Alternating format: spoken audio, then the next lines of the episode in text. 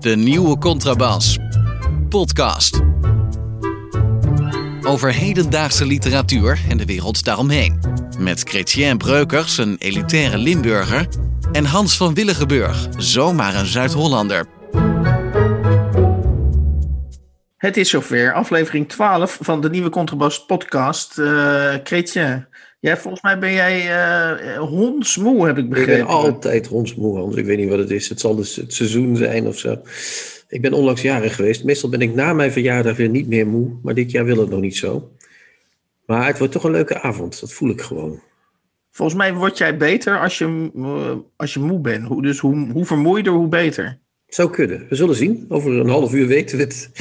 Nu moeten we nog even kijken of het gaat lukken.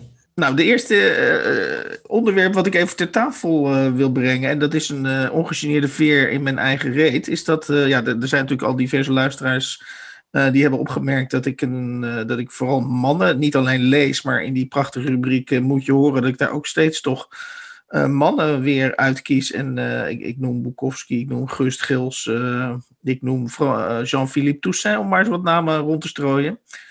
Uh, dus ik kan niet ontkennen dat ik een sterke voorkeur voor mannen heb, maar het gaat veranderen. Hippie poera, ik heb uh, in een impuls, uh, en ik mocht naar binnen lopen in de boekhandel. Ik zei nog, ik heb geen afspraak, nee, kom maar even binnen. Dus met andere woorden, er wordt wel clandestien al geshopt in, uh, in de winkel. Dat is mooi. Welke boek al was dat? Of gaan we die er niet bij lappen deze keer?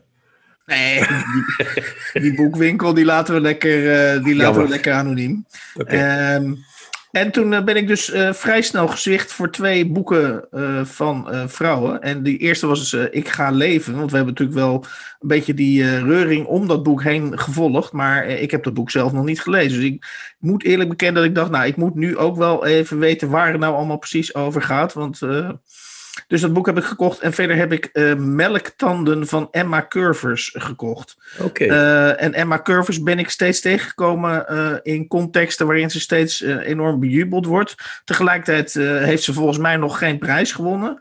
Nou, dat vind ik eigenlijk ook heel geruststellend. Dus iemand die wel goed is of wel in, in lijstjes staat of steeds wordt getipt, maar nog niet een prijs heeft gewonnen. Dus ik dacht, ik ga gewoon een keer uh, Emma Curvers proberen. Dus uh, ik ben op de goede weg, toch, uh, Chrétien? Ja, dat denk ik wel. Ik, ik heb dat eerste boek vandaag gelezen, maar ik ben heel slecht met titels. Kijk, jij is achterop dat boek van haar. Uh, heb je dat bij de hand, trouwens? Uh, ik heb het nog niet uitgepakt. Misschien is dat... Oké. Okay.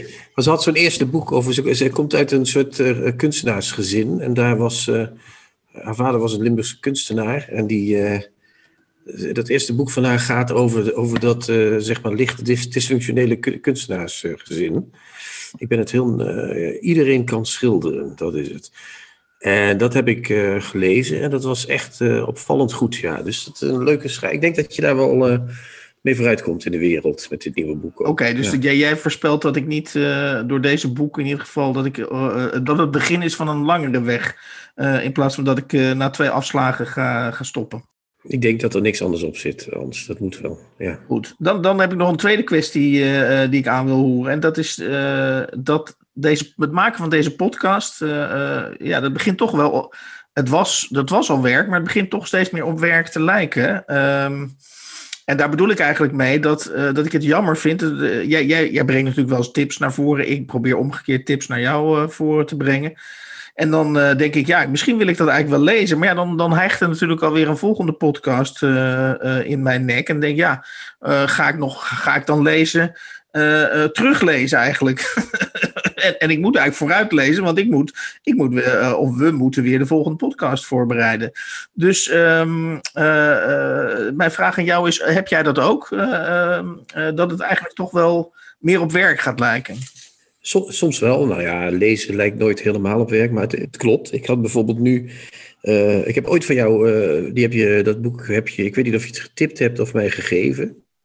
Je had het in ieder geval zelf uitgegeven, dus als je het getipt hebt, is dat uh, een beetje vreemd. Maar ik geloof het wel van Stefan Nieuwenhuis. Hebben we dat niet ooit in de podcast gehad? Ja, klopt. Over klopt. Die dichters, hè? Dat was de reden ook, dat al die, die ja. dichterswerelden... Ja, dat was de perfecte zedenschets van een lokale dichterscene. Ja, dat heb ik van jou gekregen daarna, waarvoor dank. En uh, toen, uh, daar ben ik ook nog halverwege in blijven plakken. Dus dat is uh, jammer. En net zoals ik nu ook bijvoorbeeld Leven en Lot, uh, was ik goed mee begonnen. Hè? Was meteen na één week negentig bladzijden. En nu zit ik weliswaar wat verder, maar dan merk je toch dat er hier en daar wat tussen komt. Maar dat is nog niet zo ver dat ik denk, ja, ik, kan al, ik lees alleen nog maar voor de podcast. Dat zou natuurlijk verschrikkelijk zijn. Ja, dan, dan heb je elke week Ramzi Nasser. Nou, daar word je ook niet, uh, geluk, word je ook niet gelukkig van. Of alleen maar de column van Tommy. Maar uh, ja, het is waar. Als je voor iets uh, leest, dan uh, voor een bepaalde productie of voor een weblog of voor, voor een site of voor een krant leest, ja, dan moet je een beetje... Uh, dan wordt het een beetje werklezen. En het leukste zou zijn als je dat acht uur per dag kon doen. Maar dat kunnen we allebei niet doen, helaas. Nou ja, dit is een, een kleine prelude om in een, uh, in een aflevering uh, niet ver hier vandaan... om eens even wat werkafspraken met onze luisteraars te gaan maken. Ik, ik, omschrijf, ik, omschrijf, het nog even, ik omschrijf het nog even bewust vaag. Tegen die tijd komt het vakantiegeld eraan, mensen. Dus ik zou zeggen, luisteraars, het maken van deze podcast... is gratis, maar niet voor niks. Uh, is werk. Ja, precies. Ja. En in mei komt, zoals ik al zei, het vakantiegeld. Dus dan kunnen ze allemaal uh, handje bij uh, steken. Ja. Ik heb nog wat anders, Hans, uh, wat, ik, wat ik je even wilde voorleggen, als dat mag.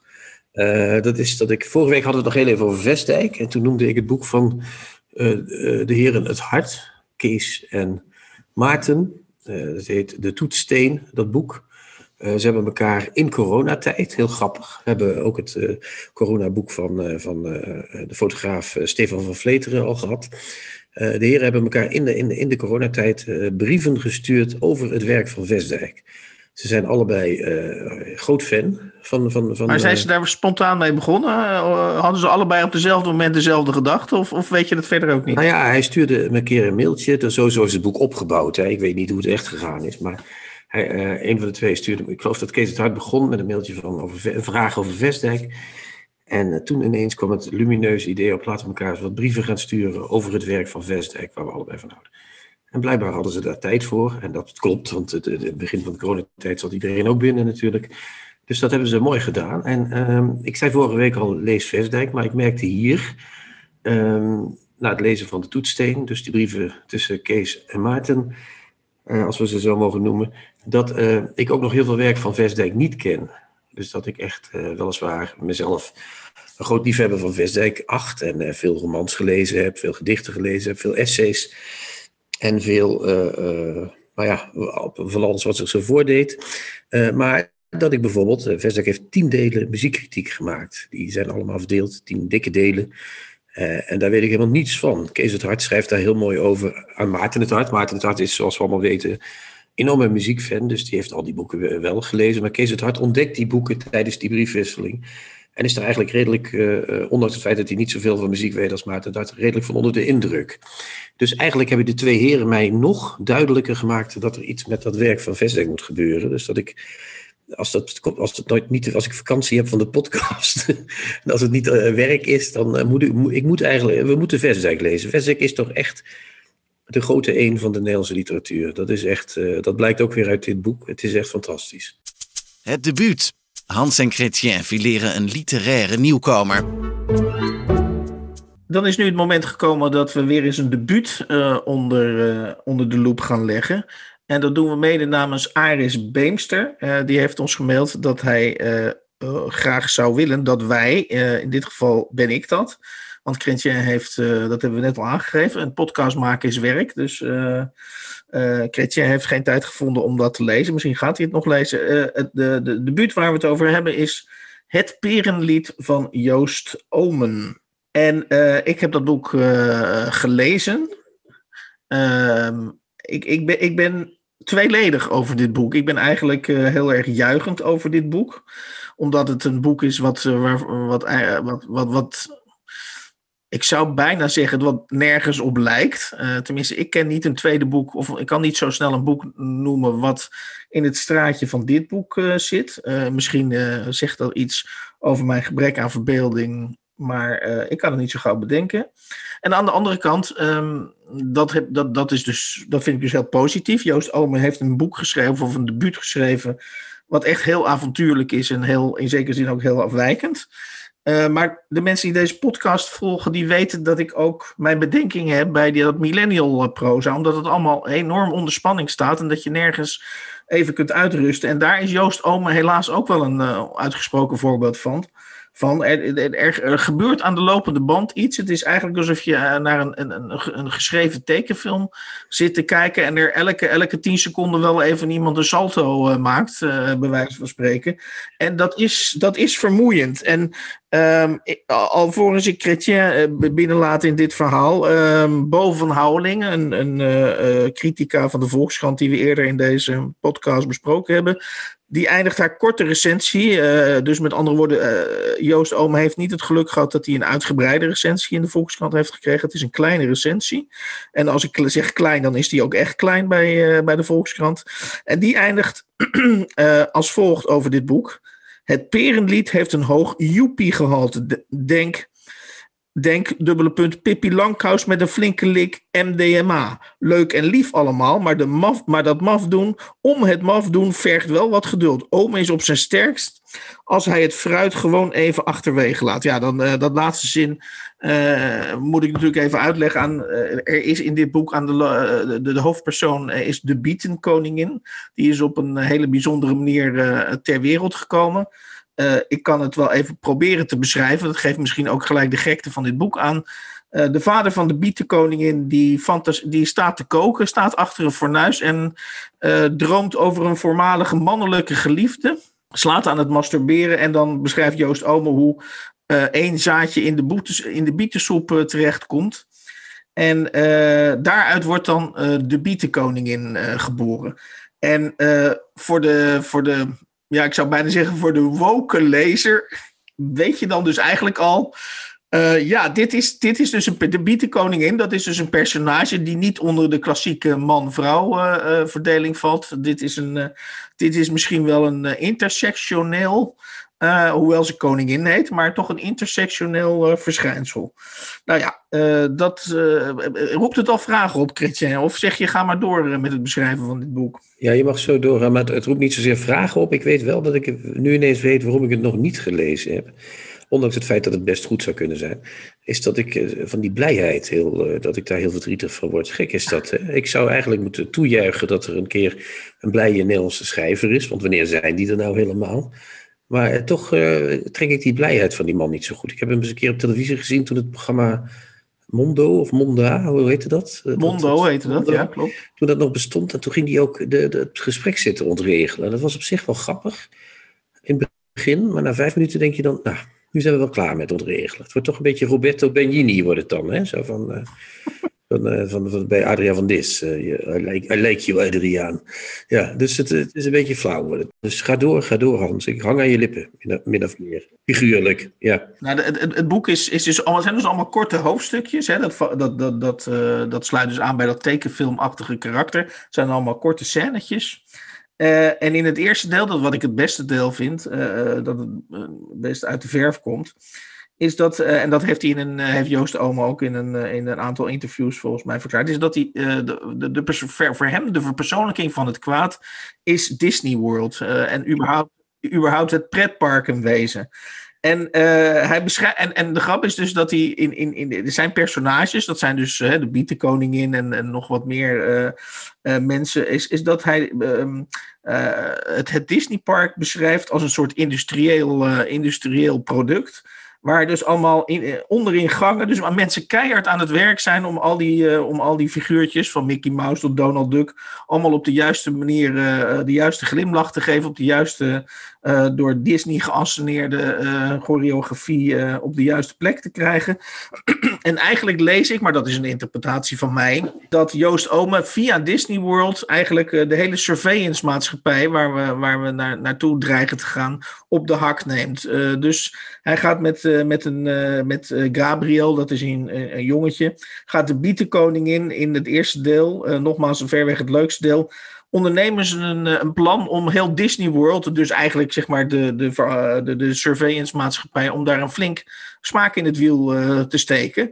En uh, misschien sluit dat wel heel erg aan, uh, Chrétien, uh, dat, dat Joost Oomen dat niet alleen uh, in het boek uh, uh, daar werk van maakt, maar dus ook aan tafel bij, uh, bij Mondo.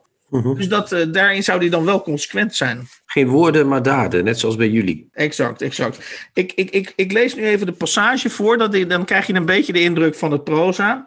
Uh, en dan, dan uh, krijg je ook een indruk van de, van de Uh, de, de sabotageactie die de Bietenkoningin dan uh, samen met Gabriel tegenover Disney uh, wil, gaan, uh, wil gaan plegen.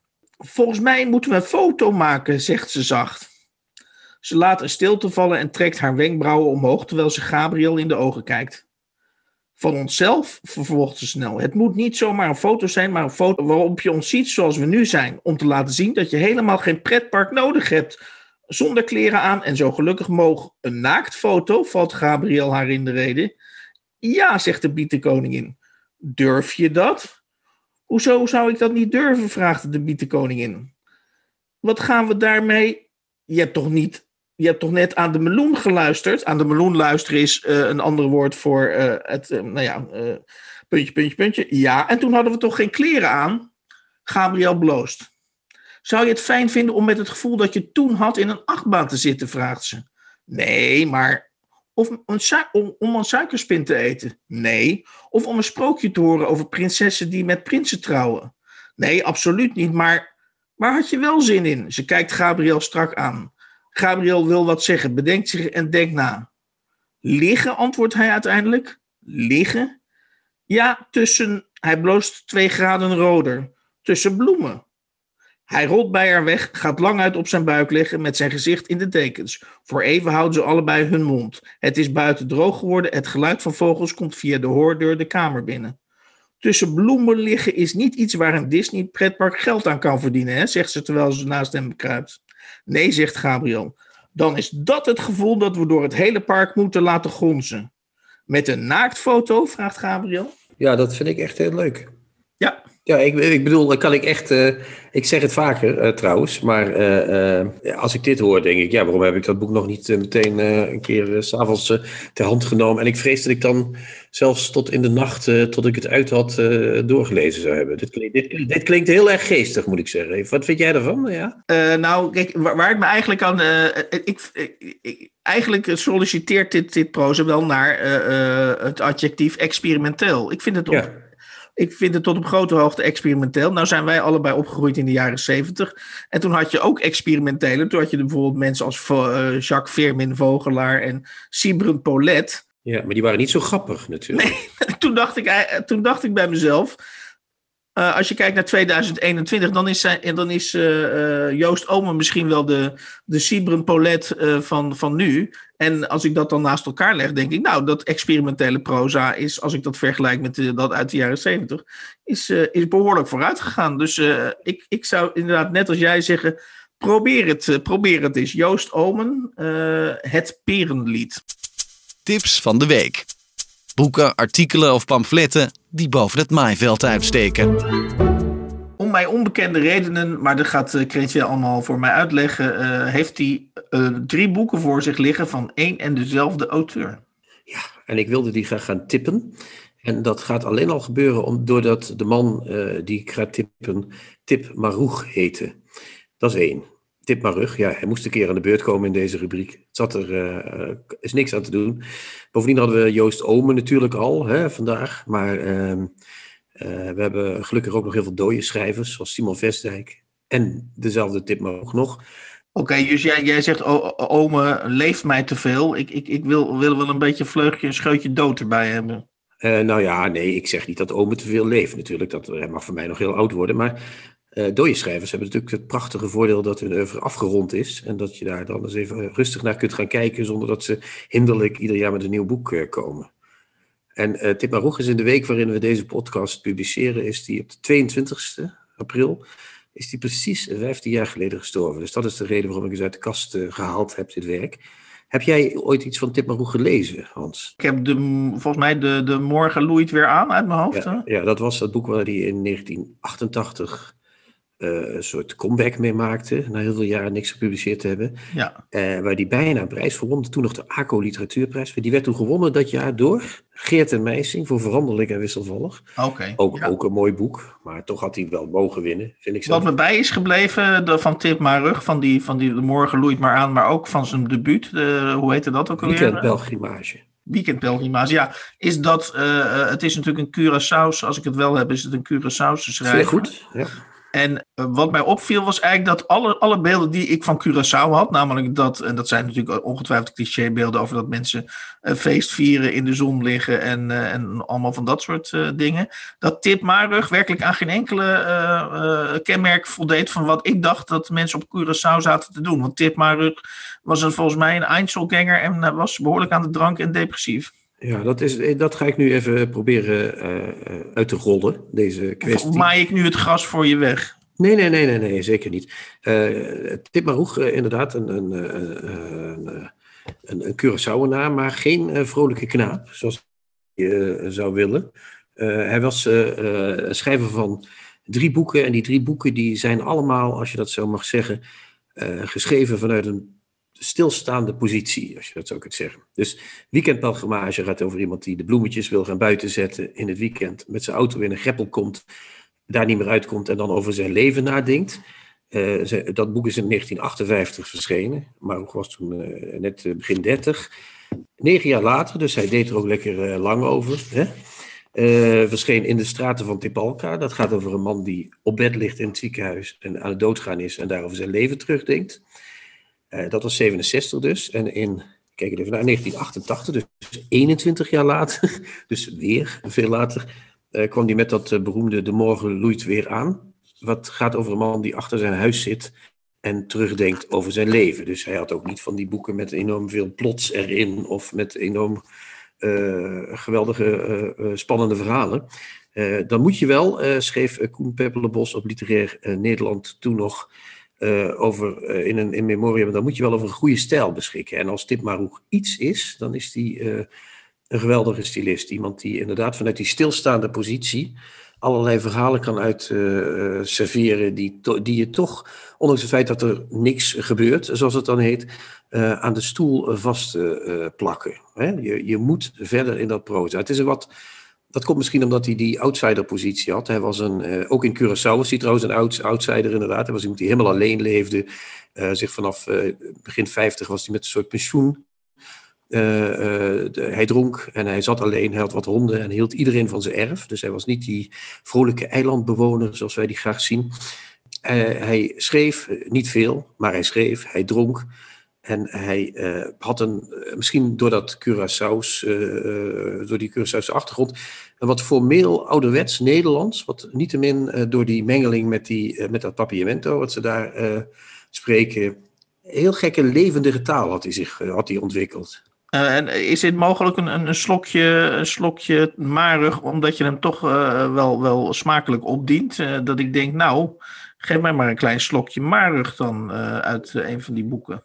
Ja, ik ga er, uh, dit is een heel beroemd, het, het, het beroemdste stuk is eigenlijk uh, het begin van De Morgen loeit weer aan. Dat doe ik zo, dat is één zin eigenlijk. Uh, nu zeg ik ook eigenlijk. Uh, maar ik doe een stukje uit Weekendpelgrimage. Dat is dat uh, boek waarin hij dus op weekendpelgrimage wil, maar in de sloot uh, terechtkomt en daarover zijn uh, werkende leven nadenkt. Het is een hele treurige kantoorroman ook. Het gaat ook over zijn werk. Hij is een soort tekstschrijver, annex, nieuwsberichtenmaker op een of ander kantoor. En hij doet eigenlijk de hele dag niks. Hij zit daar maar wat. Dus het is een soort Maarten Koning? Uh... Ja, in de, in, ja, Maarten Koning in de zon. En dan uh, uh, toch nog wel minder vlak. Pro- Kijk, wat, wat je van, uh, van Voskuil ook vindt. Dat is, dat, proza- dat is wel verslavend, maar dat is redelijk vlak. Dat dus, gaat dus, maar, maar vijf, boek, vijf boeken lang, alsof je een vlakschuurmachine... Be- uh... ja, ja, alsof iemand de hele tijd hetzelfde in je oren vertelt. Zeg maar, ja. Maar toch is het verslavend. En uh, dat geldt voor uh, Tip Marugg ook, maar die doet dat toch wat lyrischer. Ik zal een klein stukje doen. Uh, een eiland blijft nooit een eiland. Dat is het weekendpelgrimage dus. Hè. Op de een of andere morgen komt de zon op en maakt de bewoners wakker. En zij zien met verbaasde ogen dat hun eiland geen eiland meer is. Aan wie de schuld? De pastoor, de vroede vaderen, de oude kolonisator, de nieuwe krantenuitgever, de bioscoop-eigenaar. De schuldige is niet aan te wijzen, want het verraad van iedere bewoner is even groot geweest. Allemaal hebben zij met gekruiste armen toegezien hoe honderd jaar oude bomen die nooit omgehakt hadden moeten worden, door Portugese werklieden werden geveld naar de aanwijzingen van een zwetende Europese voorman in een kort wit broekje en met een enorme tropenhelm op. Nou, een prachtig stukje proza toch, zou ik zeggen. En dat gaat dan nog redelijk fel te keren. Ook nog. Hij doet dat uh, tussen de regels. Laat hij ook nog wel merken hoe hij over de zaken uh, denkt daar. Uh, ik zal het begin uh, nog even doen. En misschien ben je dan uh, Ik vond dit al mooi hoor, trouwens. Uh, ja, ja, het is ja. een schitterend proza, maar dat is dat begin... Uh, de, de, de, kijk, Weekend Pelgrimage is een prachtig boek. Dat is een uh, soort uh, stilstaande road novel, want hij zit in die, in die sloot. Hij is niet onderweg in de auto, maar de auto staat stil. Dat boek herinner ik me uit mijn schoollijst. Uh, dat werd ook be- volgens mij behoorlijk veel. Uh, dat stond er echt met een... Dat was er niet af te krijgen. En elke lijst die ik ooit volgens mij onder ogen heb gekregen, wat je voor je eindexamen kon lezen, daar stond Weekend Pelgrimage van Tip Marugg op. En dat, dat is dus een mooi boek. Dat in de straten van Tepalka is ook prachtig. Uh, een beetje plechtig ook. Uh, uh, dat heeft hij dus negen jaar later uh, geschreven. Het is niet zo'n succes geworden als dat Weekend Pelgrimage. Maar toen begon daarna, na zevenenzestig, begon de mythe om, om de persoon uh, Marugg te, te, te groeien. Hè. Hij had uh, collega's uh, op Curaçao zoals Frank Martinez Arion en Boelie van Leeuwen, die vertelde verhalen over hem. En sommige journalisten probeerden tot hem door te dringen, maar hij, hij, sommigen mochten binnenkomen, sommigen niet. Op, op, op een gegeven moment mocht iedereen binnenkomen trouwens. Jan Brok, Kees Zoon, iedereen was wel een keer bij Tip Marugg geweest. Maar er hing zo'n sfeer omheen, van de, daar woont in de, in de, dat heet Pannenkoek, die wijk waar die woonde. Daar woont iemand en die, die, die schrijft, maar we weten niet precies wat hij doet. En ik heb eens een documentaire gezien, en dat, nu kom ik bij het derde boek, De Morgen Loeit Weer Aan, dat, dat iemand uit Curaçao kwam, hè, achtentachtig, tijd van de fax, nog net misschien al, weet ik niet of die er toen al was. Ja, de fax denk ik. Ja, ja, maar er komt iemand dus, die is helemaal naar Curaçao geweest, en die komt bij de Bezige Bij aan met een pakketje, velletjes, uitgeprinte velletjes, Hans. Je weet, ik lijk Martin Ros wel, hè, alweer. Maar de, de, de, en die zegt, hier, hier mensen, is wat het, we hebben eenentwintig jaar gewacht, want het is zevenentachtig, hè, het jaar voordat het verschijnt. Duurde toen ook nog heel lang dat verschijnen. Dit is het boek van Tip Marugg, De Morgen Loeit Weer Aan. Dus dan zie je de uitgever van de Bezige Bij echt kijken van, wow, nou, na al die jaren heeft die kluizenaar weer een boek gemaakt. Dus de, de mythologie was hem vooruitgesneld, zonder boeken. En toen bleek dit boek, De Morgen Loeit Weer Aan, het grote... Nou ja, het is niet zo'n groot boek, het is maar een heel dun boek. Maar dat was wel het meesterwerk van Tip Marugg. En dat klopte ook, want het is een geweldig boek waarin die... Ja, dat is geen plot, maar je kunt het einde toch niet verraden. Het eindigt met een soort apocalyptisch visioen. We zouden tegenwoordig zeggen, het is een dystopisch boek. Hè? Dat is sinds Netflix uh, de, de nieuwe term. Uh, maar goed, dat, dat, dat vind ik zo mooi. Dat was en mytholo- het was een en een mythologische figuur geworden. En hij bleek ook nog uh, een prachtig boek geschreven te hebben. Ja, ik vind dat je heel mooi vertelt uh, over Tip Marugg. Uh, toch, toch heb ik de neiging om heel consumentistisch even te denken... Stel dat ik nou uh, enthousiast word uh, en, en ik ga een boek van Tip Marugg, een van die drie dus, uh, ga, ik, uh, le- uh, ga ik wel lezen. Uh, kom ik dan vooral in het hoofd van Tip Marugg uh, terecht? Of leer ik ook iets over, uh, uh, ja dat klinkt misschien heel kinderachtig, of leer ik ook iets over de Curaçaose maatschappij? Of over uh, die prachtige stranden en dat ontspannen levenssfeertje wat wij er graag in zien? Nee, daar leer je godzijdank niets over, Hans. Nee, je leert er echt helemaal niets over. Dat is ook maar goed ook, want wat zou je daarover moeten leren? Dat kan... Er zullen ongetwijfeld boeken over zijn, dat weet ik eigenlijk niet. Maar uh, die, die moet je dan bij... Nee, je leert echt iets van een man die zich uh, uh, teruggetrokken heeft in het leven... en die daar pracht, in prachtige lyrische taal over schrijft. En het klinkt heel gek, er gebeurt niks, maar het is echt heel spannend wat hij schrijft. Nogmaals, uh, dat is deels ook onze, onze missie in deze podcast... is dat wij pareltjes uh, weer opvissen... Maar uh, kijkend naar de tijdgeest van tweeduizend eenentwintig... heb ik niet het idee dat dit de tijd van teruggetrokken mannen is. Dus, uh... Nee, het is ook zo dat de, de, het verzameld werk van, van hem... Ja, een jaar of tig geleden verschenen... Uh, is, is uh, uitverkocht... Uh, en uh, alleen maar voor veel geld antiquarisch te verkrijgen. En je weet, antiquarische boeken zijn niks meer waard. Dus als een antiquarisch boek voor boven de vijftig, gulden, uh, vijftig euro verkocht wordt... Dan, is het, dan zijn er echt weinig exemplaren van. Dus er is... Uh, Er is maar een heel klein groepje op dit moment dat nog uh, Tip Marugg leest. Maar ik zou wel, ik, ik zou wel zeggen dat de Bezige Bij, als de Bezige Bij eens een keer iets leuks wil doen.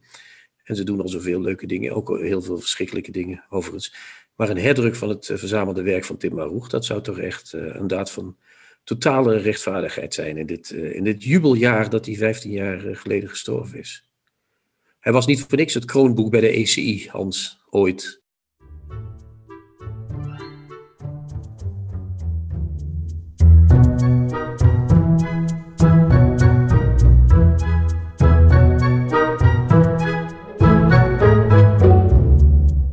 Bij ons is uh, Thomas de Veen. Hij is criticus van N R C Handelsblad. Welkom Thomas. Uh, even voor de goede orde, hoe lang ben je al criticus uh, van de N R C? Hoe lang? Ik denk dat ik nu drie of vier jaar bij de boekenredactie werk. En daarvoor was ik al medewerker, uh, freelance medewerker. Um, ja, of het nou drie of vier jaar is, dat weet ik niet, omdat corona ertussen zit. En uh, nou ja, dan weet je niet meer hoe laat, hoe, hoe laat het is. Ja. Ja. Wat wij heel graag om te beginnen van jou willen weten, is dat uh, uh, eigenlijk een bekende uitspraak is, is dat je beter slecht besproken kunt worden dan helemaal niet uh, besproken. En in die zin heeft een literaire criticus dus, dus macht, want zodra die iets kiest, uh, dan, dan krijgt het dus aandacht. En uh, dat, dat leidt ons naar mijn eerste vraag aan jou, en dat is, hoe bepaal jij uh, over welke boeken je schrijft überhaupt?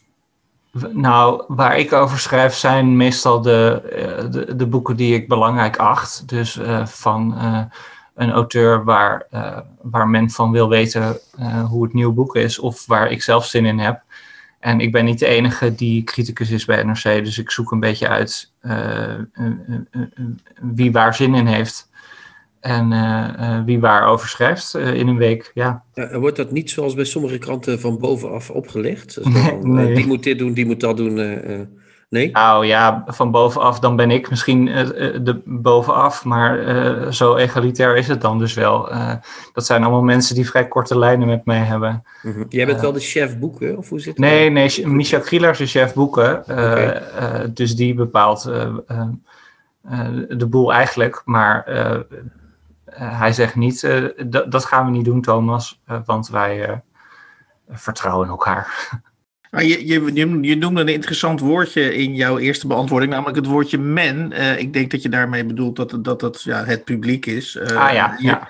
En, je, en je zei zoiets van, nou ja, uh, uh, als, ik, uh, hè, als ik denk dat het publiek iets van een... Nou ja, je zei eigenlijk in een paar zinnen zei eigenlijk heel verschillende dingen. Je zei, je zei in het begin, het moet een boek zijn dat ik zelf belangrijk acht. Uh, en ja. daarna zei je eigenlijk in één zin daarachterna, uh, maar het publiek moet natuurlijk ook iets willen weten van die schrijver of die schrijver volgen. Uh, ja. is, zitten we dan niet al, niet al gelijk midden in de paradox, bij de paradoxale sfeer van, van de literaire criticus? Ja, uh, de literaire criticus heeft iedere week uh, wat pagina's te vullen. En niet iedere week zal er een boek zijn waarin iedereen... Uh, waarop iedereen zit te wachten, uh, als in uh, men, uh, iedereen of men. Um, uh, dus, uh, dus vaak gaat het uh, op wat er, wat er recent verschenen is en wat uh, de, uh, de aandacht verdient.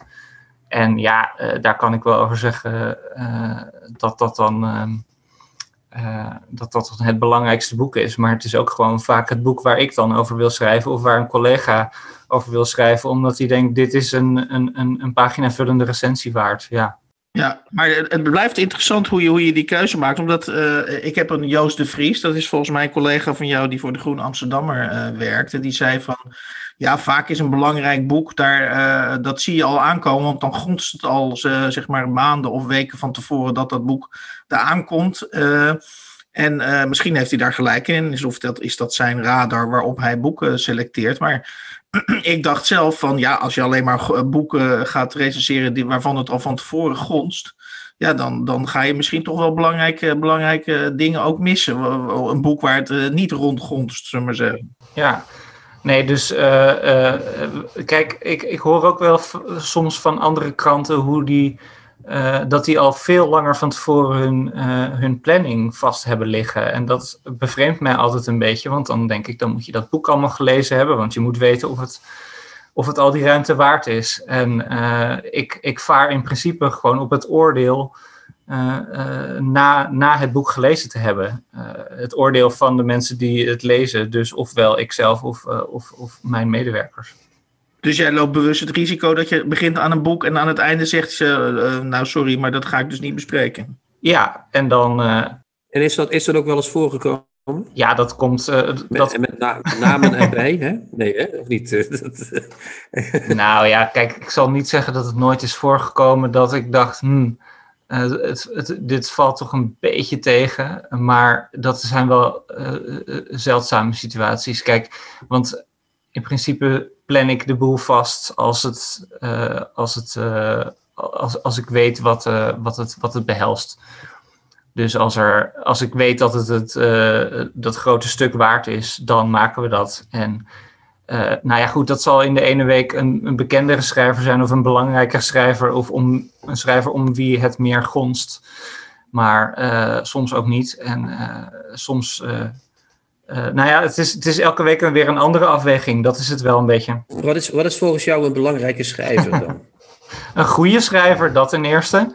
Ja, maar wat is dat? Ja, ja maar wat zijn dat? Uh, nou ja, uh, kijk, we, we, we zijn gewoon literair critici. Dus we beoordelen uh, de literatuur... Uh, Uh, in, in wat dat boek biedt op dat moment. Dus dat is, dat is heel simpel en, en tegelijkertijd heel vaag. Want dat, daar zijn heel verschillende uh, argumentaties voor te bedenken. En dat, dat hoeft niet één bepaald ding te zijn. Dat is juist het goede dat dat niet elke week precies hetzelfde is. Dus jullie liggen niet vast op één... Uh, bijvoorbeeld zoals het vroeger wel eens ging bij kranten... dat je... He, dat, dat, jullie liggen niet vast op een bepaald soort proza... Nee. Een bepaald soort boeken. Van dit, dit moet het zijn, want anders dan vinden wij het niet goed. Nou ja, kijk, uh, uh, we, we zijn natuurlijk wel een, een bijlage die, of tenminste mijn, uh, uh, als het over mijn terrein gaat, en dat, dan, dat is dan de, de fictie, de literatuur, uh, dan gaat het dus over literatuur en over literaire fictie uh, die, die bepaalde ambitie heeft. Uh, en dat wegen we dus, maar uh, ja, ik, ik ben niet de enige die uh, recensies schrijft uh, over Nederlandstalige lit- literatuur. Uh, omdat er ook andere critici zijn die weer een iets andere smaak hebben of iets andere voorkeur hebben. En in, uh, uh, daar, daar, uh, daar moet ruimte voor zijn. Voor al die, al die verschillende... Ja, wat me opvalt, wat me opvalt is dat je, dat je eigenlijk... Uh, je... Tenminste, zoals ik jou beluister, maar correct me if I'm wrong, stel je eigenlijk heel dienstbaar op naar wat er verschijnt. En zeg je van, nou ja, daar, daar, uh, uh, daar, uh, daar, probeer ik dan, hè, daar probeer ik dan het interessantste uit te halen. Um, maar er zijn natuurlijk een heleboel mensen, maar dat is misschien helemaal niet de tijdgeest waar we nu in zitten. En als ik jou zo beluister, dan is dat zo. Is dat, die verlangen natuurlijk toch een, een soort Thomas de Veen recensie of een, vroeger een Kees Vens recensie. Of een, uh, die willen dus van literaire critici dat het, dat het, persoonlijk, dat het persoonlijkheden zijn. Uh, zeg je van dat is een gedateerde gedachte? Uh, uh, of zeg je van uh, ja, ik, misschien, ik ben ook nog jong, misschien moet ik als persoonlijkheid ook nog groeien in die stijl? Maar ik, ik snap niet helemaal waarom het een het ander uit zou sluiten. Want ik schrijf uh, meestal wel een recensie uh, iedere week. En of dat dan een heel grote recensie of een iets kleinere is. Daarvan kunnen mensen toch wel uh, uh, zien van... oh, dit is degene die het bespreekt. En dat is uh, wat Thomas de Veen dan uh, ofwel veel ruimte of weinig ruimte uh, waard vindt. Uh, dat is waar die zich mee bezighoudt. Of uh, Sebastiaan Kort of uh, Judith IJsselin of uh, wie, wie dan ook. Uh, Oké, okay. ja, dus... Dus, jij denkt, dus jij denkt dat de N R C-lezer wel een beeld heeft wie na zoveel jaar wie Thomas de Veen is en, en wat, hij, wat hij mooi vindt en niet mooi vindt? Ik, ik weet niet of ik het allerbelangrijkste vind dat, dat, uh, dat mijn naam erbij staat, maar het is wel zo dat uh, uh, mensen kunnen... Uh, mijn, mijn naam staat er ook niet voor niets bij, want uh, uh, het is een persoonlijk oordeel, uh, een persoonlijke weging van een leeservaring. Dus. Ja, Yves en Meijer zou nou zeggen, wat vindt Thomas de Veen dan uh, zelf? Hè? Wat, wat vindt hij dan? Waar begint hij mee? Hij slaat een boek open en denkt, nu gebeurt er iets. Ja, wat is dat wat dan weer voor vraag? Ja, dat is, uh, uh, vind je dat een moeilijke, ja, vervelende vraag? Nou okay, ja, dat, het, is een, het, niet, het is geen vervelende vraag, maar ieder boek uh, vraagt mijn dienstbaarheid aan dat boek. En uh, tegelijkertijd ben ik in eerste instantie dienstbaar aan de lezer van de krant, die wil weten uh, uh, hoe dat boek te, te, te beoordelen valt. En als je daar dan goede argumenten voor brengt, dan, uh, dan heb je een goede recensie. En als daar Thomas de Veen bij staat, dan weet je ook nog een beetje... Uh, uit wiens koker dat komt en of je het met diegene eens bent omdat je hem altijd uh, uh, een slechte criticus vindt of dat je het altijd wel een klein beetje met hem eens bent. Ja, ik vind het juist ook wel leuk om het met een criticus uh, soms eens te zijn en soms niet eens te zijn, want dan heb je ook nog wat te doen uh, die week. Hè? Als je, als je al meteen weet, oh ja, tuurlijk. Nou ja, daarom, daarom zetten we ook niet alleen uh, uh, ballen in de krant en een naam erbij, daarom zetten we er nog allemaal woorden bij ook. Ja. Oké, okay, ja, ja. Een kwestie die ik zeker nog met je wil bespreken is, uh, en, en dat, dat, dat zeg ik naar aanleiding van jouw bespreking van uh, Pieter Waterdrinker, zijn laatste uh, roman uh, De Rad van Amsterdam. Uh, en uh, ik stel die vraag maar zo open mogelijk, is dat jij ook um, de neiging hebt, uh, volgens mij, dat is mijn interpretatie, om ook de personages in het boek, zeg maar aan een soort morele scrutiny, uh, met andere woorden... uh, te onderwerpen. En ik, ik had het idee, maar daarvoor hebben we dit interview, want dat kunnen we dan oplossen. Ik had het idee dat er bij jou toch een soort relatie bestaat tussen uh, wat jij vindt van, die, van het morele gehalte van die personages en jouw oordeel over het boek zelf. Uh, werp, je dit, werp, je deze, werp je deze suggestie verre van je of... Uh? Nou ja, ik weet, ik weet eigenlijk niet precies waar je op doelt. Want dan moet je toch even zeggen op welk personage ik dan mijn morele oordeel heb gebaseerd. Ik denk eerder dat een moreel oordeel uh, kan bij mij een uh, voortvloeien uit dat ik het geen interessant personage zou vinden. En dan kun je dat verwarren met een moreel oordeel. Oké, okay, maar dan, dan wordt de vraag interessant wanneer het, uh, wordt een personage voor jou interessant? Uh... Ja, wanneer, wanneer vind jij een literair personage interessant? Als je er iets van opsteekt, toch? Als je, er iets, als je hem, te, te, hem of haar leert kennen. Uh, als hij meer is dan een, ja, een, een, het cliché van een bordkartonnen uh, figuur. Uh, als daar iets mee gebeurt wat je, uh, uh, uh, ja, wat je iets, nieuws, uh, iets nieuws leert. In de brede zin. Ja, maar het is mooi dat je het woord bordkarton gebruikt. Omdat dat volgens mij was dat in ieder geval... Ik weet niet of je dat woord letterlijk in die... Uh, dat denk ik niet in die recensie van Pieter Waterdrinker hebt uh, gebruikt. Maar jij suggereerde wel dat dat hoofdpersonage... Uh, die zich op een bepaalde, in een bepaalde fa- fase van zijn leven... zeg maar zijn seksuele uh, lusten botviert... dat jij dat, uh, dat zo herinner ik me althans... Uh, dat jij dat niet zo'n interessant uh, onderdeel vond... en dat jij zoiets had van... nou ja, dat had er ook wel uitgekund... of dat voegt eigenlijk niks toe... en dat je eigenlijk die hele roman... een beetje aan de pompeuze kant uh, vond. Dat is ook zo. Trouwens. Jij vond het ook een beetje een pompeuze roman, Chrétien, ja. Nou ja, kijk, daar zit een... Uh, ja, nu moeten we wel toch wel even iets meer uh, uh, uitweiden over die roman... als je daar steeds... als je daar, dat je daar in een paar zinnen zoveel verschillende dingen over zegt... Ik vind eerlijk gezegd, ik vind wel dat, dat, uh, dat die roman van Pieter Waterdrinker... die voor door de zoveelste jury, die door elke jury overigens wil ik wel gezegd hebben, genegeerd wordt. Uh, ik vind wel dat die roman uh, meer aandacht verdient. Dus uh, uh, ik vind het geen bezwaar dat we het er in de, po- in de podcast even over hebben. Ja, j- jullie hebben daar heel verschillende meningen ja, over, ja, ja. toch? Uh, Chrétien, die vond het echt een, een, een, een, een, een rukboek en jij vond het een meesterwerk, Hans. Nou, meesterwerk. Maar ik, ik, ik, ik, wat, ik, wat, ik, wat ik heel goed vind aan Pieter Waterdrinker is... bij hem, ben ik in Amsterdam, ben ik in de Oekraïne, ben ik in Rusland en, en, en dat vind ik een geweldig uh, talent wat hij heeft uh, als hij schrijft. Dus ja. Hij is een heel zintu- zintuiglijke schrijver. Ja, nou, dat vind ik ook een heel goede, goede argument om uh, Pieter Waterdrinker te waarderen en ik denk dat uh, de, de, de ontwikkeling van het personage uh, uh, in, in de Rad van Amsterdam niet altijd op die manier even interessant is. Ik vond dat de jeugd van dat personage veel interessanter bijvoorbeeld. En hoe die... Uh, ik kan me die scène in die snackbar herinneren, wat ik een mooie scène vond. Uh, maar uh, vervolgens nam het verhaal toch zijn eigen dynamiek aan. En uh, ging het niet meer zozeer over het personage. Dus zijn dat niet de uh, argumenten waarop je dat boek dan vervolgens zo waardeert. Maar dan is het meer inderdaad misschien wat hij beschrijft over... Uh, in welke wereld we leven. En dat vond ik inderdaad ook wel uh, uh, heel onderhoudend in, uh, in dat boek. Ja, oké. Okay. Uh, wat ik...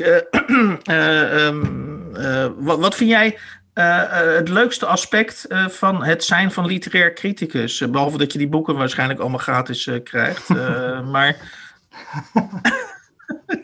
wat, vind jij, wat vind jij het leukste onderdeel? Uh... Nou ja, toch echt wel het, het, het, het, het formuleren van wat, daar, wat ik daarvan vind. Uh, dus eigenlijk gewoon het, uh, het, het, het werk van het schrijven van een recensie. Uh, het is altijd heel... Um, het, het, het kost altijd moeite om precies te vinden wat je... of te formuleren wat je vindt. Want uh, wat er in je hoofd gebeurt, dat zijn nog niet meteen woorden die... Uh, ook interessant is voor de, zijn voor de lezer. En dat moet je overbrengen.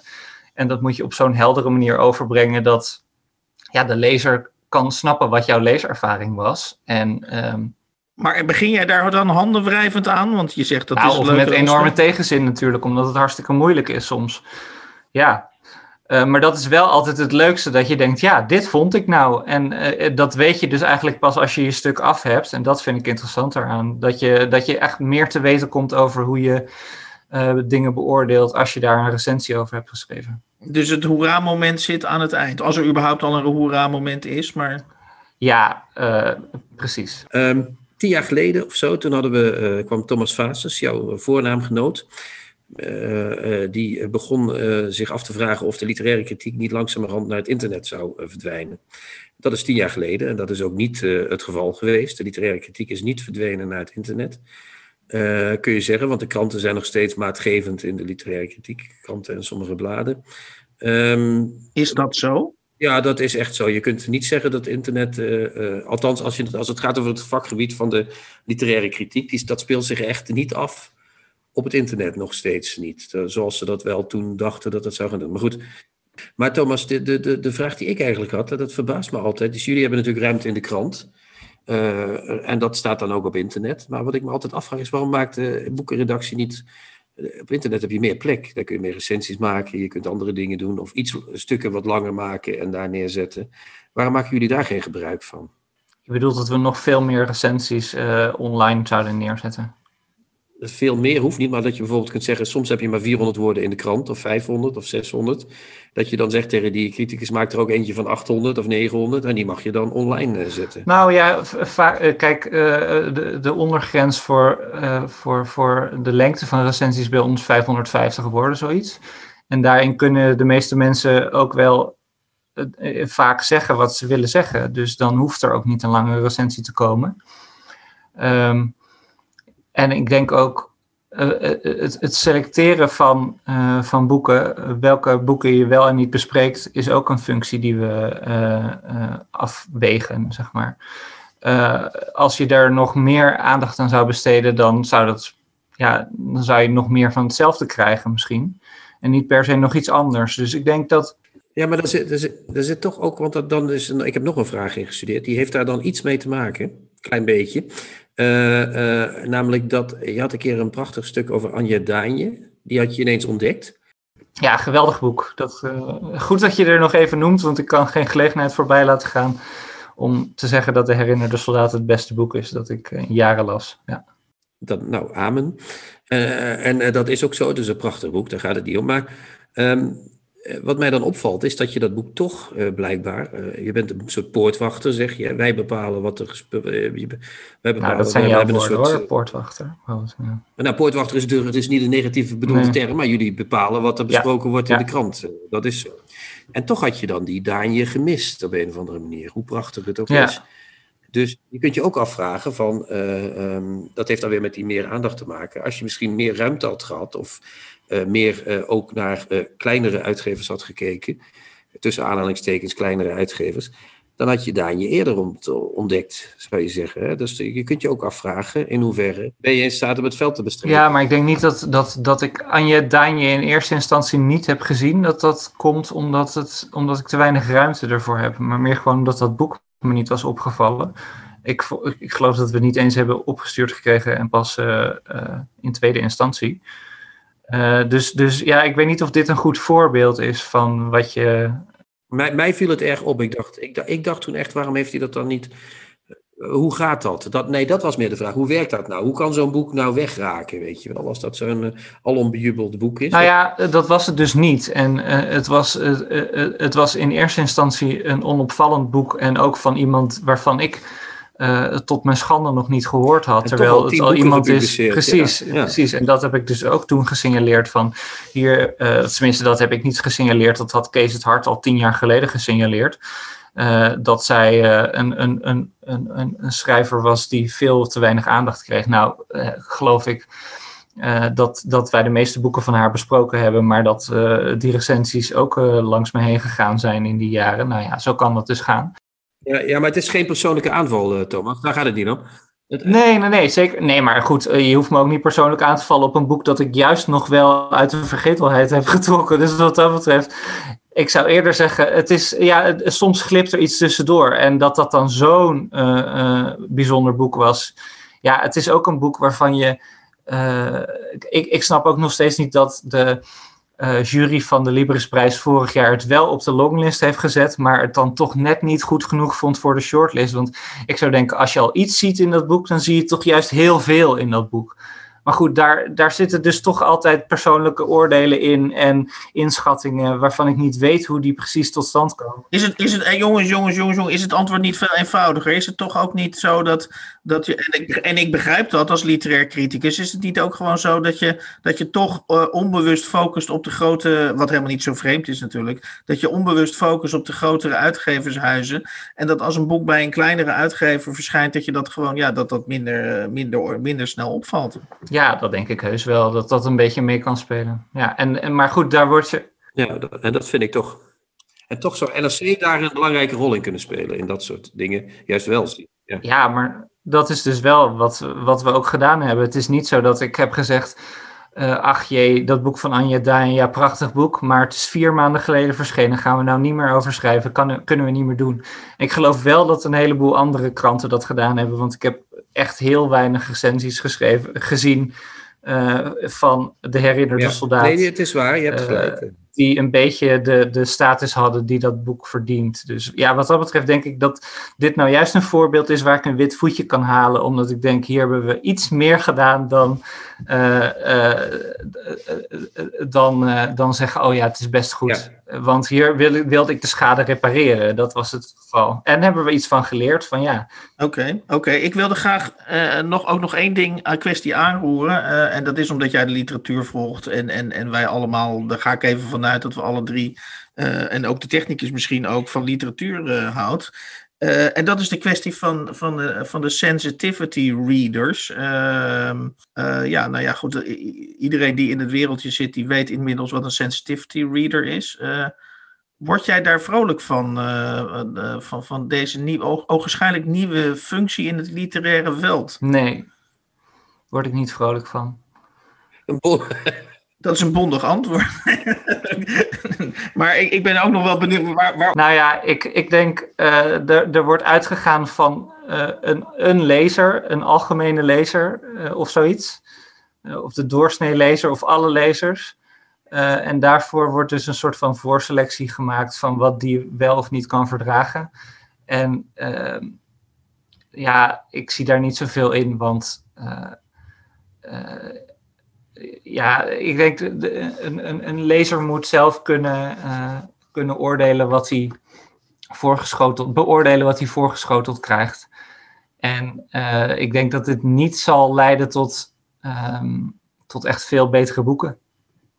Nee, en maar wat zou het motief, wat denk jij dat het hoofdmotief is om die mensen in te schakelen? Uh, laten we even advocaat van de duivel spelen dan. Nou ja, het, het hoofdmotief is dat, mens, dat uitgevers denken dat ze ontzettend domme fouten gaan maken wanneer, uh, uh, wanneer er niet iemand naar gekeken heeft die er meer verstand van heeft dan de uitgever zelf. Daarvoor worden sensitivity readers ingeschakeld. En ik denk ook niet dat dat helemaal uh, een, een afwezige... Uh, uh, uh, zorg, uh, die, die, dat is een, een terechte zorg voor dingen waar je zelf gewoon niks van af weet als redacteur. Maar ik zou zeggen dat het een, een bepaalde functie is die een redacteur zou moeten hebben, die uh, kan beoordelen, is dit, is dit een goed, uh, uh, goed element in het boek? Is dit een goed personage? Uh, samen met de schrijver die dat dan zelf opschrijft. En als die daar zo uitkomen dat het een... Uh, Uh, dat, het, dat het dienstbaar is aan het verhaal wat het wil vertellen en dat het uh, op een goede manier uh, iemand uh, neerzet, uh, op een manier die uh, literaire diepte heeft uh, bij voorkeur, dan, uh, dan heb je daar wat aan. En ja, dat is dus eigenlijk een soort van ingehuurde redacteur en daar kan ik niet zo gek veel tegen hebben, behalve dan dat het op bepaalde, uh, bepaalde gronden wordt uh, uh, gedaan. Ik hoor jou toch zeggen, uh, een goed personage, maar daarmee bedoel je dan natuurlijk uh, een, een, geloofwaar, een geloofwaardig personage. Neem ik. Nee, ik bedoel inderdaad niet een goed personage met een, een, een goed mens. Nee, een, een, een, een, juist in, in, in, in, in literaire zin uh, effectief of, uh, uh, of met diepgang. Nou ja. Wat ga je voor de... Vrijdag zijn altijd recensies in N R C Handelsblad. Wat ga je vrijdag bespreken, Thomas? Ik bespreek uh, Wouter Godijn, Carina en Of de Ondergang van Nederland.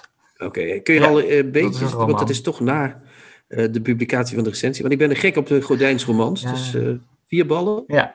Nou, de, ik ga er niet veel over verklappen, maar ik ga wel iets anders verklappen. Want als jullie tegen de tijd dat deze online staat, dat is begin volgende week, uh, neem ik aan, dan hebben wij ook een, uh, een boekenpodcast gelanceerd. En dat, uh, daar wilde ik toch even schaamteloos reclame voor ja, maken. Dat kan natuurlijk niet, uh, uh, eigenlijk. Nee, maar ja, ja, dan hadden jullie me niet moeten nee, uitnodigen, precies op dit goede moment. Nee, heel goed, heel goed. Maar wie gaat dat doen dan?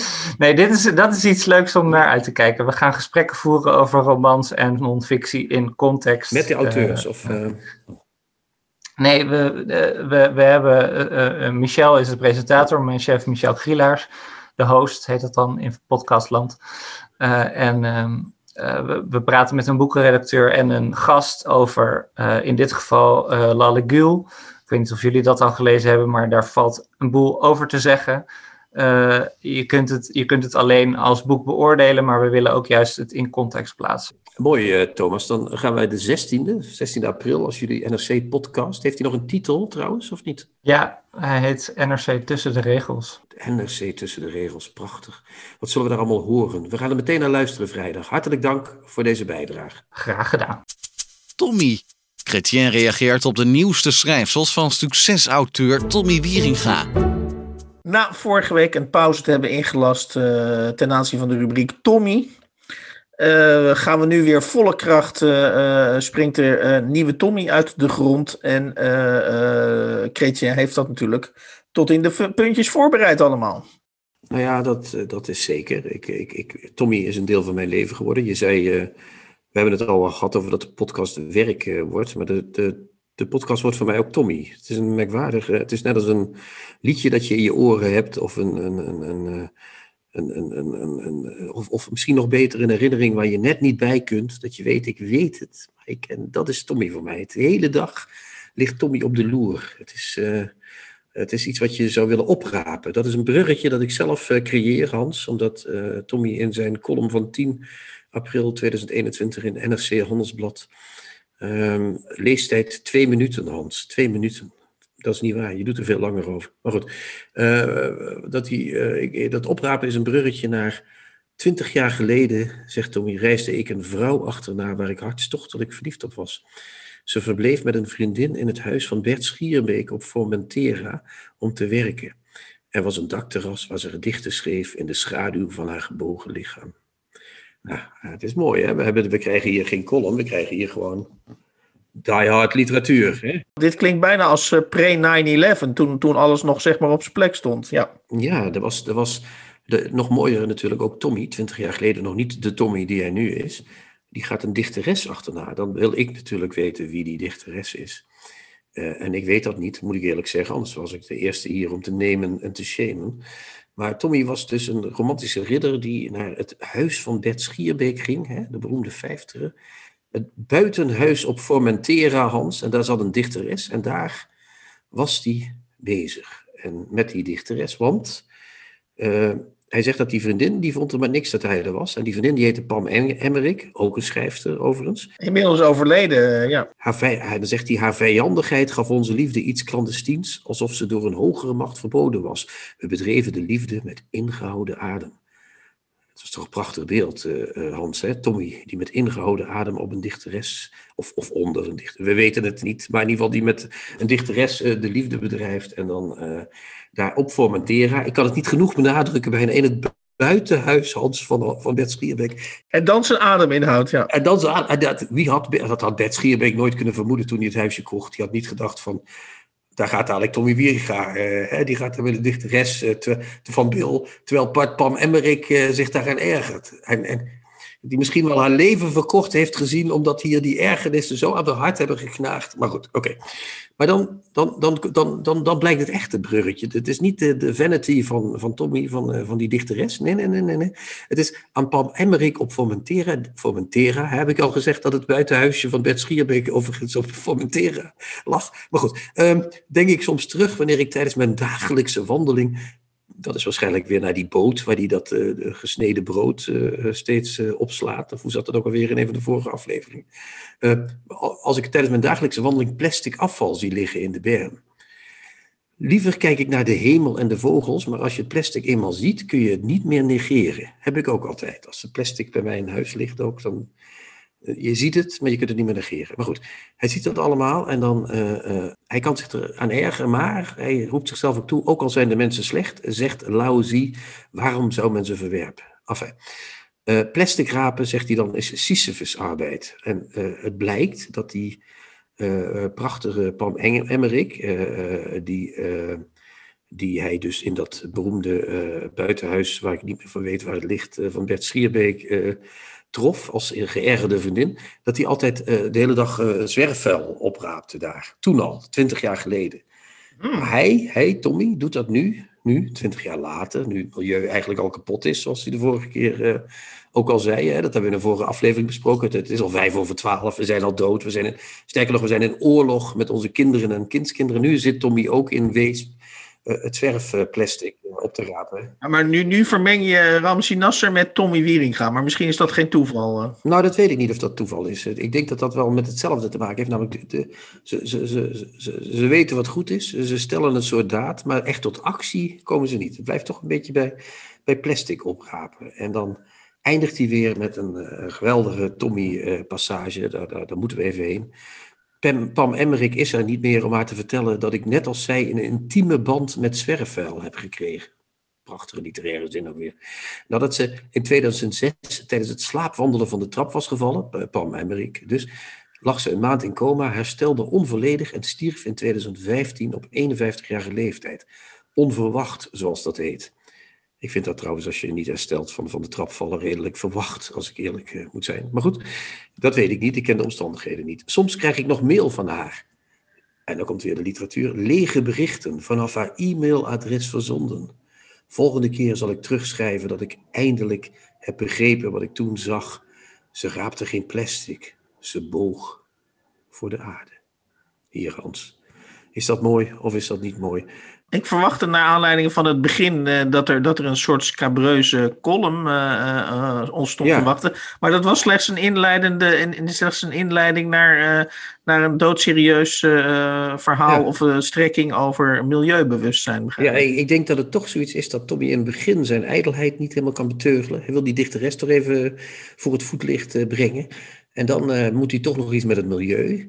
En dan, ja, die Pam Emmerik, die heeft hij er nou eenmaal in. Ja, die houdt hij er dan ook nog maar in. Daar krijgt hij blijkbaar nog lege berichten van. Ik weet niet hoe dat kan. En misschien is daar iemand die dat mailadres heeft ge- overgenomen. Of, of, of dat er af en toe nog, weet ik veel. De metafysische uh, Pam Emmerik misschien. De metafysische, ja, ja, precies. En dan, dan ze boog voor de aarde. Dus hij, maar dan wil hij toch ook wel even zeggen dat hij nu ook, nu, nu het eigenlijk al te laat is... Zwerf, dus ja, nou ja, we hebben het alles. Ik weet niet of we dit, nee, we hebben dat niet in deze podcast besproken, Hans, maar...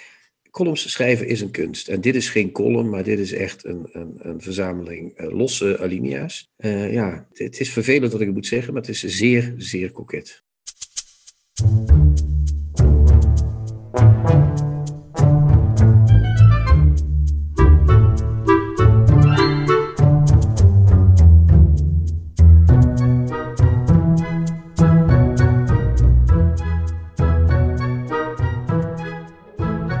In de twaalfde aflevering van de Nieuwe Contrabas podcast uh, behandelden we achtereenvolgens het Perenlied van Joost Oomen, verschenen bij de uitgeverij Querido in tweeduizend twintig, vorig jaar dus. Uh, dan besprak Chrétien uh, uh, het boek De Toetssteen, geschreven door Maarten en Kees 't Hart, over het oeuvre uh, van uh, Simon Vestdijk. En we bespraken als tip, Chrétien besprak als tip, Het oeuvre, uh, het driedelige oeuvre van Tip, de Curaçaose schrijver Tip Marugg. Um, en dat bestaat uit Weekendpelgrimage, De straten van Tepalka en De morgen loeit weer aan. Uh, alleen nog antiquarisch te verkrijgen volgens uh, Chrétien. Tot zover deze aflevering. Wil je reageren op, de, op deze podcast? Dan kun je uh, een mailtje sturen naar ons via podcast at denieuwecontrabas punt blog. Ik herhaal podcast at denieuwecontrabas punt blog. Tot volgende week. De Nieuwe Contrabas podcast wordt gemaakt door Chrétien Breukers, Hans van Willigenburg en Erik Lindenburg.